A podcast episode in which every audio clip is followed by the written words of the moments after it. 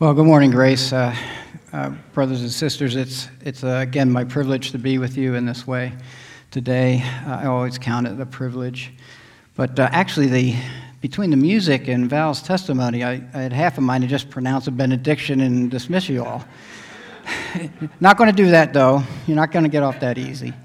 Um, we really do need to start making some progress through this book of James, which is a great book. I love James, and Uh, It may be providential, actually, that I'm um, uh, lead-off batter for this series, because it was actually supposed to be George Hornicle, but he's away this week, so we swapped weeks, and uh, and so now I get to uh, to discuss with you this topic of tests, trials, and uh, the last couple of times I've been here uh, giving the sermon, I was talking about my personal uh, trial that I was going through, and so so this kind of feeds right into it, and we'll we'll observe some additional things from James in that way. I, I hope you were listening to the music, really, because uh, when you were singing that, uh, a lot of that stuff applies directly to what we're going to be talking about today, and it, it fits very nicely. Courtney, well done picking whatever those songs were.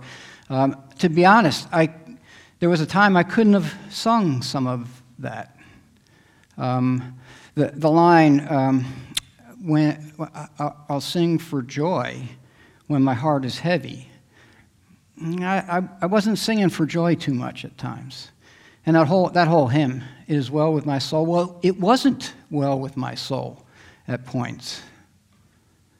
Uh, uh, for those of you who don't understand what I'm talking about, uh, most of you do, but uh, back in May of twenty-one, uh, we lost our eldest son, John, in a in a terrible uh, vehicle accident, and uh, it it was just truly devastating. I I uh, I've cried more in the twenty months since then than the whole rest of my life put together.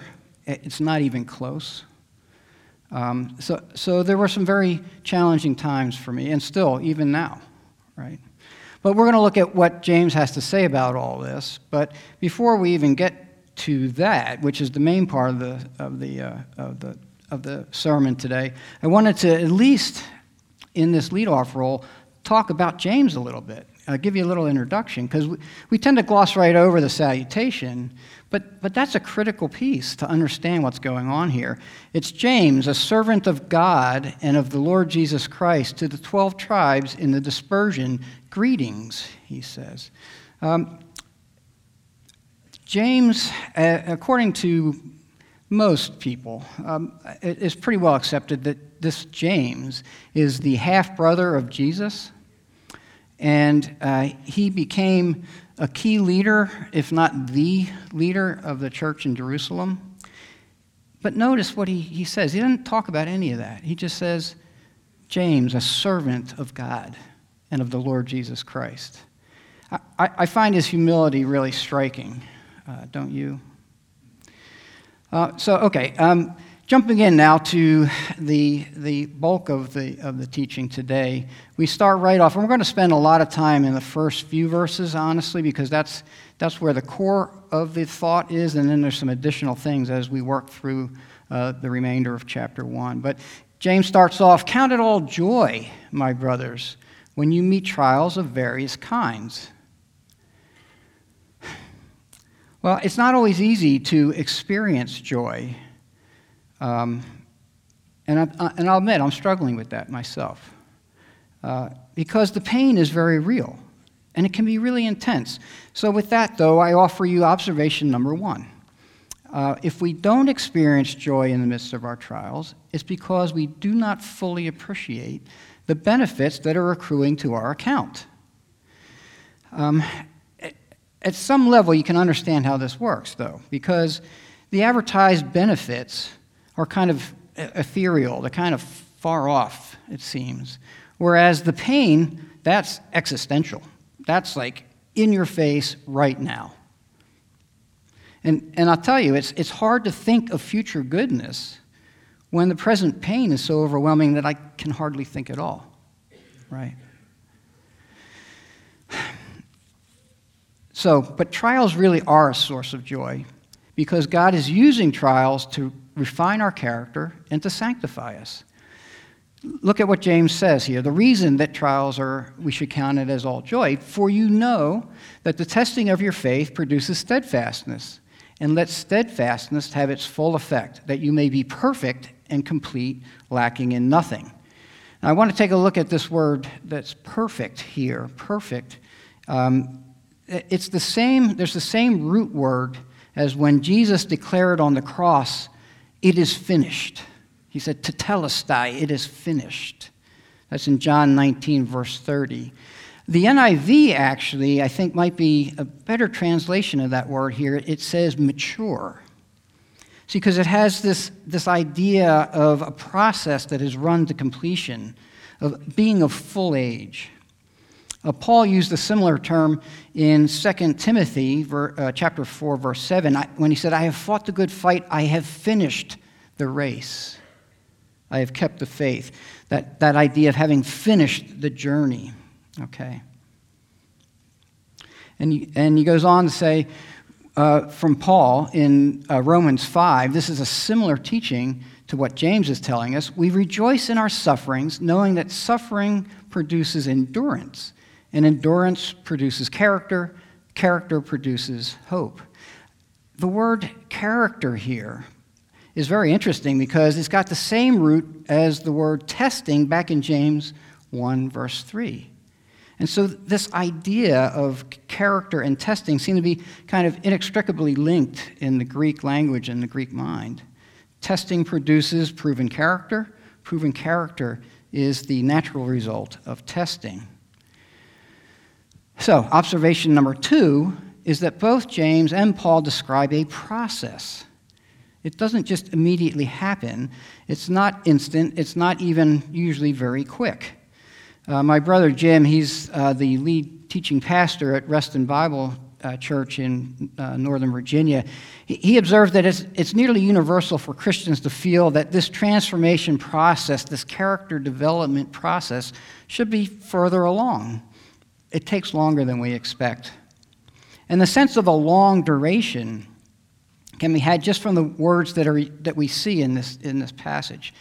Uh, when James one three says, the testing of your faith produces steadfastness. This word steadfastness, it's the same word uh, in Romans five three, translated endurance. If you look at the New American Standard, it uses endurance in James and perseverance in Romans. King James uses patience in both places. So there's this sense of a, of a patient enduring, uh, which almost assumes a, a long time frame. Um, oh, hold on. Before I go to, to uh, observation three, back on, on two, uh, there's another thing I want you to be realize, and, and this has been very evident to me, is that this process is not without some apparent regression, maybe, at times. I, I was somewhat surprised and actually kind of dismayed, frankly, that in my recent trials, uh, there were some sin patterns that I thought had been largely resolved. I thought I had dealt with those. And uh, in, in the middle of the duress, they kind of reared their ugly heads again. Uh, I know we have some educators here. Any teachers? Why do you use, why do you administer tests in your classroom? What, what's that? See what you know. To, to see what the students know, to assess true, the true mastery of the subject matter. How much do they really know? Well, I can tell you from the trials, these tests have revealed to me that I'm not as far along the line as I thought I was. I am not as conformed to Christ as I thought. I am not as sanctified as I thought.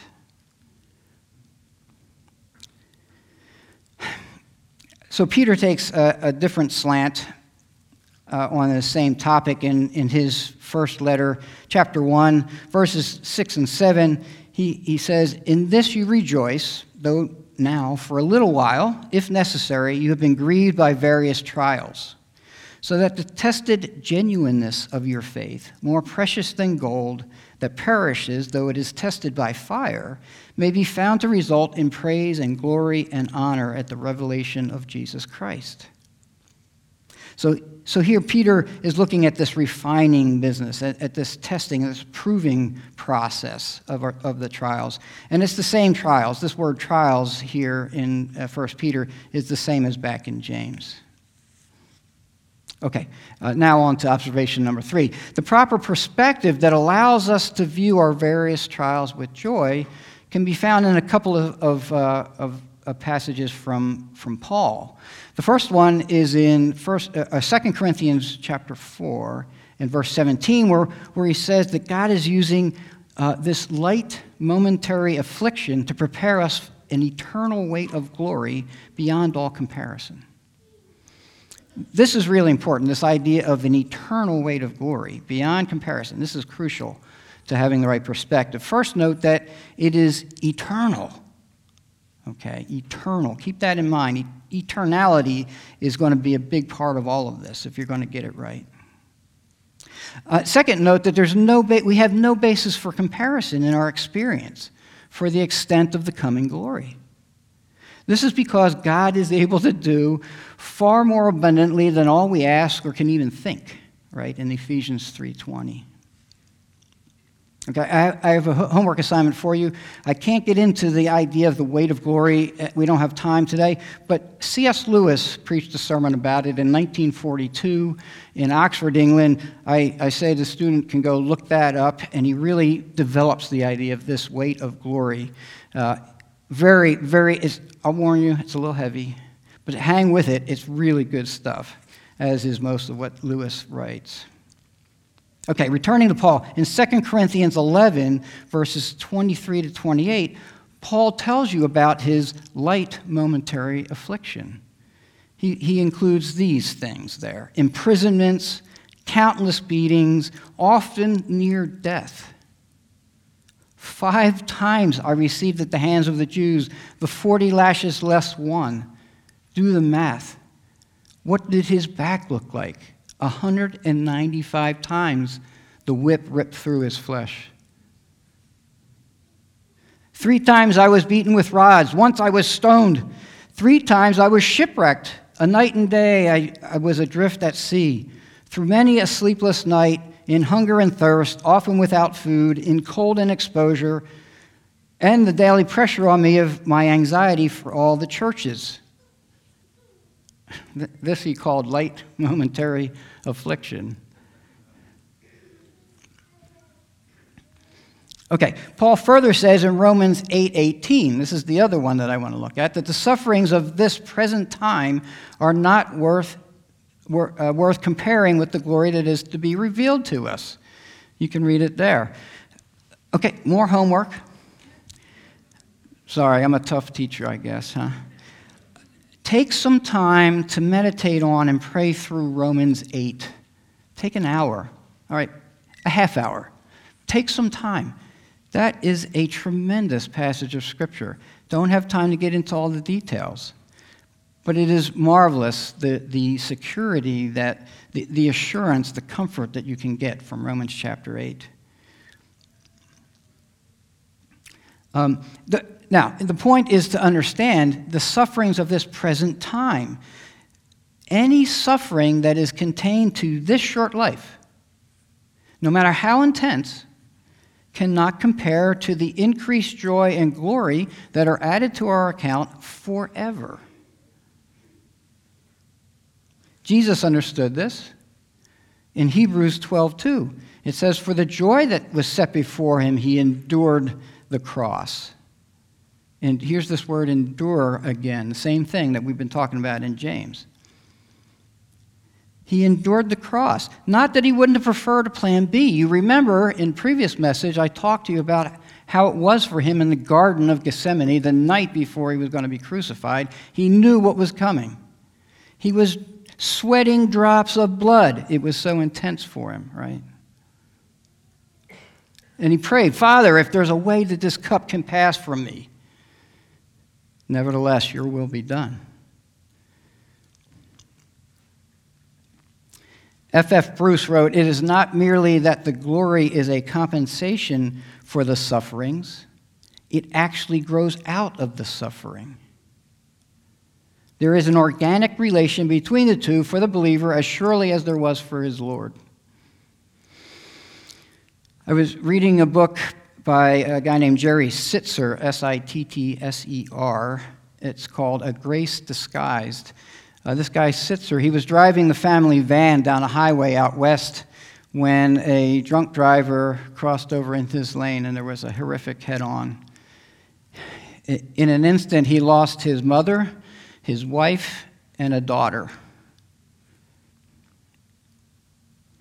And he discusses how this concept of how suffering actually expands our capacity to experience, like experience everything, certainly to experience ultimate joy and glory of the Lord. It's as though our container were stretched so that God could pour more of that in eventually.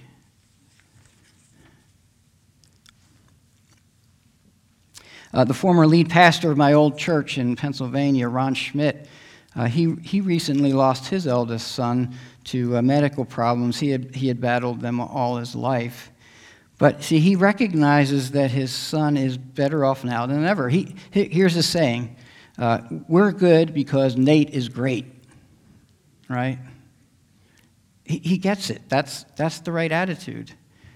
Um, and, and Ron gave us a book by Randy Alcorn called ninety days of God's Goodness. It's subtitled Daily Reflections That Shed Light on Personal Darkness. In it, Alcorn says, when Christ sets up his eternal kingdom, he will banish evil and suffering. Right? Amen. We sung about some of that this morning. Yet we will remember both in a way that won't cause us pain, but will prompt our gratitude and worship.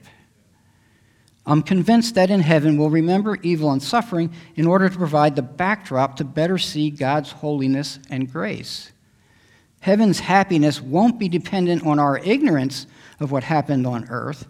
It will be enhanced by our changed perspective on it. We'll remember the sufferings of the present in order to appreciate our eternal future. This is all part of God's best plan, though we might not appreciate it at the moment. I can tell you I haven't always appreciated it. I've told him so. God, I don't like your plan. I know it's, I know it's best. I know intellectually it's best. I still don't like it. But note this, that God's best plan includes his own suffering at a depth like no other. More on this to come. Keep that thought in mind, though. Okay, uh, during last Sunday's service, I was caught up short by a line in one of the songs. Uh, it said, break my heart for what breaks yours. And, and then so like you all continued on with the rest of whatever, and I'm sitting there thinking, or standing there thinking, doing business with God. Is God, my, when I lost my son, it broke my heart. It ripped it like right out, like all my guts, everything, just right out. But is God's heart broken over the early promotion of one of his saints to glory?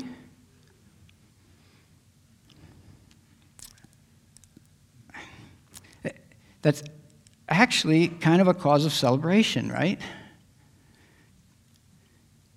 What breaks God's heart is those who are lost forever. I lost my son for a time. I expect to get him back when I see him in glory.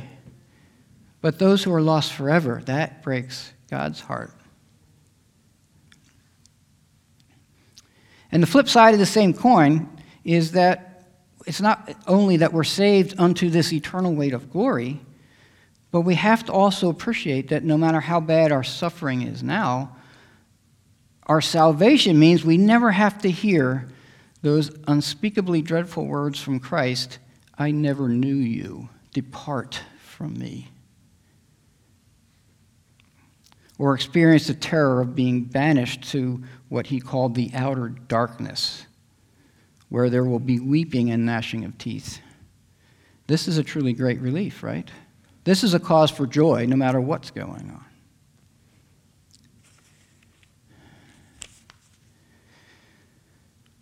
Okay, uh, Now, from there, we start exploring additional amplifying information from James about this business of trials. And he talks about wisdom for trials and where to find it. If any of you lacks wisdom, let him ask God, who gives generously to all without reproach, and it will be given to him. But let him ask in faith, not doubting, for the one who doubts is like a wave of the sea that is driven and tossed by the wind. By the wind. For that person must not suppose that he will receive anything from the Lord. He is a double-minded man, unstable in all his ways. Uh, I used to think, like some commentators, that this was sort of a separate section of James. It was like just kind of tossed in there, disconnected from the rest. But more recently, like other commentators, I'm beginning to see that, no, this is connected. This is all part of the flow. Um, when, when we're in the midst of the trial, it can be bewildering. We don't understand what's going on. As, as Doctor James Dobson has noted, it's not the pain that's the problem. It's finding the sense of purpose and meaning in the pain. So if you want to find purpose and, and meaning in your pain, seek God, the source of all wisdom, the one who freely offers wisdom to deal with any trial. As Matthew Henry uh, uh, observed, he said, God has it to give, and he is of a giving disposition. Isn't that good? But it's imperative that you ask in faith, not doubting God's ability or willingness to meet your need, or else you'll be just tossed about like the waves of the ocean when the wind is blowing, the tempest is, is raging. Remember, people, our resurrection hope that Peter talks about is the anchor for our souls, Hebrews six nineteen. Uh, next we get uh, to... Uh, in verses nine through eleven, the trials of poverty and wealth. Again, another section that might seem disconnected, but I say it's all part of the same story. Um, the lowly brother, let the lowly brother boast in his exaltation, and the rich in his humiliation, because like a flower of the grass he will pass away. For the sun rises with its scorching heat and withers the grass, its flower falls and its beauty perishes. So also will the rich man fade away in the midst of his pursuits. Um, it's, it's fairly obvious, I think, uh, to most of us that poverty can be trying. That, that can be a real test. Being poor makes this life difficult, even just in be, uh, meeting the basic necessities, right? Still, though, the one of meager means should think of his exaltation in God's economy, because what did Jesus teach? Many who are last shall be first. The least among us is great. Okay. But riches can also present a test, and some of you may be thinking, okay, go ahead, bring that test on. I want some of that test. But be careful what you wish. I've heard it said that for every person God can trust with wealth, he can trust a hundred with poverty. See, because material wealth tends to distract us from what's truly important from the eternal perspective. We tend to become worldly minded when we have a lot of this world's goods. We worry about our stuff, not about what God's about. Listen to the parable of the rich fool in Luke twelve. And Jesus told them a parable, saying, the land of a rich man produced plentifully. And he thought to himself, what shall I do? For I have nowhere to store my crops. And he said, I will do this. I will tear down my barns and build larger barns. And there I will store all my grain and my goods. And I will say to my soul, soul, you have ample goods laid up for many years. Relax, eat, drink, be merry. But God said to him, fool, this night your soul is required of you. And the things that you have prepared, whose will they be? So is the one who lays up treasure for himself and is not rich toward God. See, being rich in and of itself is morally neutral. The question is, for those blessed with material wealth, are you rich toward God? This is a major element of stewardship, the thing that we were just talking about all last month. Okay, observation number four then. Contentment is the key to enduring the trials of both poverty and wealth. Um, look at Philippians four, verses eleven to thirteen. Not that I am speaking of being in need, for I have learned in whatever situation I am to be content. I know how to be brought low, and I know how to abound. In every, in any and every circumstance, I have learned the secret of facing plenty and hunger, abundance and need. I can do all things through him who strengthens me. A lot of people toss around verse thirteen, I can do all things, like there's some kind of, you know, super cosmic superhero something. But it's connected to this business of, of poverty and riches. Paul could deal with all of that because he was content whatever his situation. See, it's never really about the money. We remember that Jesus told that parable about the rich fool to explain a statement he had just made, that when he said, not even when one has an abundance does his life consist of his possessions. Okay.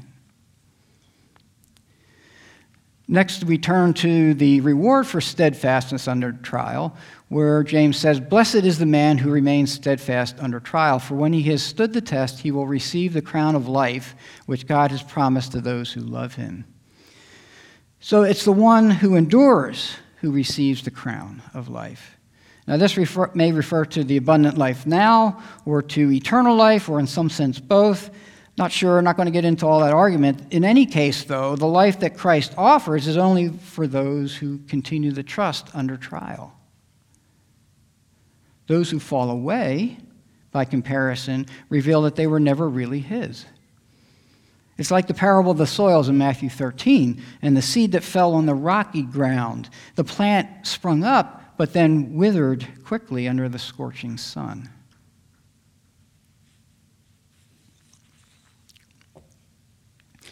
Next, next we uh, move on to verses thirteen through fifteen, where James talks about a special form of trial, uh, which is temptation. And he says, let no one say when he is tempted, I am being tempted by God, for God cannot t- be tempted with evil, and he himself tempts no one. But each person is tempted when he is lured and enticed by his own desire. Then desire, when it is conceived, gives birth to sin, and sin, when it is fully grown, brings forth death. Uh, the forms of, of tempt, that word tempt in verses thirteen and fourteen, they're from the same Greek word that was translated trial in verse two. In fact, in, in the King James, it reads temptations in verse two also. But typically, though, we would say a temptation is, is a test specifically in the form of an enticement to evil, whereas we would call something a trial more generally, uh, that's uh, some challenging circumstances of life in the fallen world. But you have to be, you have to understand, it's important to know, because of God's perfect holiness, purity, and righteousness, there is nothing in him that finds uh, alluring anything in sin. Uh, in fact, he finds all sin utterly repulsive. Furthermore, it's completely inconsistent with his character that he would tempt anyone into sin. No, no such thought even occurs to him to do such a thing. The true source of our temptation is within. Okay? When our desire, when our lusts, which is just a base desire, when the, the offspring of our lusts is sin, which results in death, both spiritual and physical. Now, we look in comparison to the unchanging God, the source of every good gift. Do not be deceived, my brother, my beloved brothers, for every good and every perfect gift is from above, coming down from the Father of lights, with whom there is no variation or shadow due to change. Of his own will he brought us forth by the word of truth, that we should be a kind of first fruits of his creatures. That's verses six to eighteen. So come what may in life, we know this, that there's no fickleness or caprice with God. He's the same yesterday, today, and forever, Hebrews thirteen eight. The perfect goodness and love of God is using everything, including perhaps especially our trials, for our ultimate good. Romans eight twenty-eight, a very familiar verse to many of you, Uh, all things work together for good to those who love God, to those who are called according to his purpose. Again, quoting from uh, Alcorn, when Paul says for the good, he clearly implies final or ultimate good, not good subjectively felt in the midst of our sufferings. As his wife Joy underwent cancer treatments, C S Lewis wrote to a friend, "We are not necessarily doubting that God will do the best for us. We are wondering how painful the best will turn out to be." He has a way with words, doesn't he? But a warning to you, please. At the proper time, when taken in the context of the totality of chapter eight, Romans eight twenty-eight can be a great source of comfort. And it is for me now as I process all of that. But when you come across someone in the midst of a severe t- trial, do not tritely toss Romans eight twenty-eight at them. It's not really helpful in the moment. They're not ready to receive it yet. Okay, be, be tactful, be, be, be reserved. Uh, understand. If, if you had said that to me twenty months ago as my son lay dying in the hospital, that wouldn't have helped. It would have hurt as much as anything. So, so be, be judicious, please. Okay, observation number five. Every good gift includes foremost our salvation, which cost him, God, unimaginable suffering. Alcorn writes, "When you think Jesus doesn't understand your pain, realize that you don't understand the extent of his. I've been traumatized by the loss of my son after a mere not quite thirty-five years of imperfect, sin-marred relationship. It was awful, as awful as anything I've ever felt. When Jesus bore our sins on the cross, he was forsaken of the Father. Remember, he cried out, Mark fifteen thirty-four, "My God, my God, why have you forsaken me?" This caused the first ever break in a perfect, pure, intimate relationship that had existed from all eternity past. What did that feel like? Sure, the, the, the physical pain that Jesus endured was truly excruciating. On the cross, that's how we get the term excruciating, in fact. But the heartache of the broken relationship with the Father, unimaginable. Unimaginable. Far deeper suffering than any that we have endured. Again, returning to Alcorn, he says, "The beloved Son who had well pleased his Father became our sin, so the Father turned away." For the first time in all eternity, the oneness within the Godhead knew separation in ways we cannot comprehend, ways that would amount to blasphemy had God not revealed it to us. The atonement somehow tore God apart.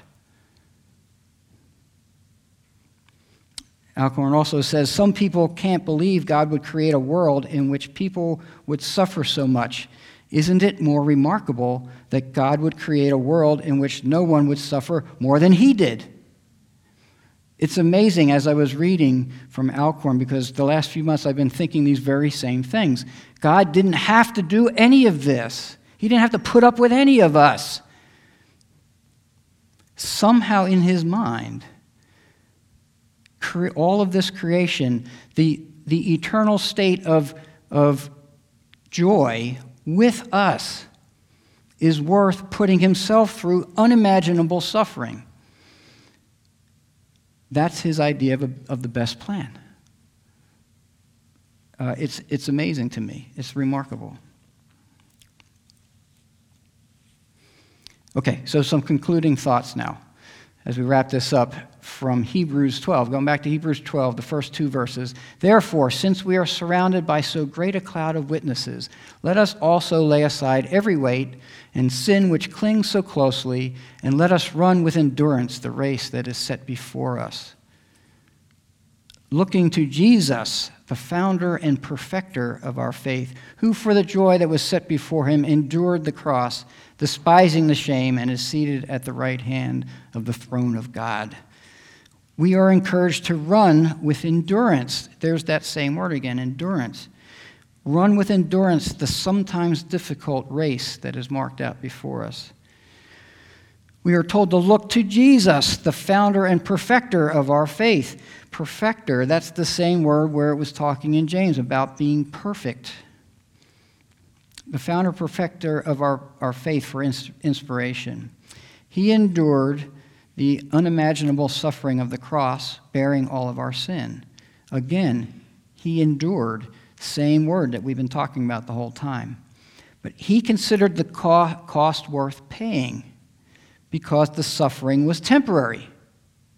Unimaginable, deep, but temporary. The joy of bringing many brothers and sisters into glorious relationship with the Godhead is forever. And what a great thought there is, too. Somehow we are the brothers and sisters of Christ. That is our destiny. That's crazy. That's, that's hard to even imagine. But if you can start processing that, you can start feeling the joy of the Lord, whatever your circumstances. And this is the essence of the gospel, okay? Jesus endured the cross to pay the penalty for our sin, that we might be reconciled to God, and we would spend eternity with him. So right now, if you've never done this before, I encourage you to repent of your sin, place your trust, your faith in Christ and his redemptive work on the cross, so you too might have this hope of glory. Your eternal destiny uh, rests on it. Uh, okay, let's, let's close in prayer, and for the closing prayer, I I'm going to uh, take excerpts from the prayers in the devotional from Randy Alcorn again. Let's pray. Lord, what an amazing revelation that you are at work in the worst of things.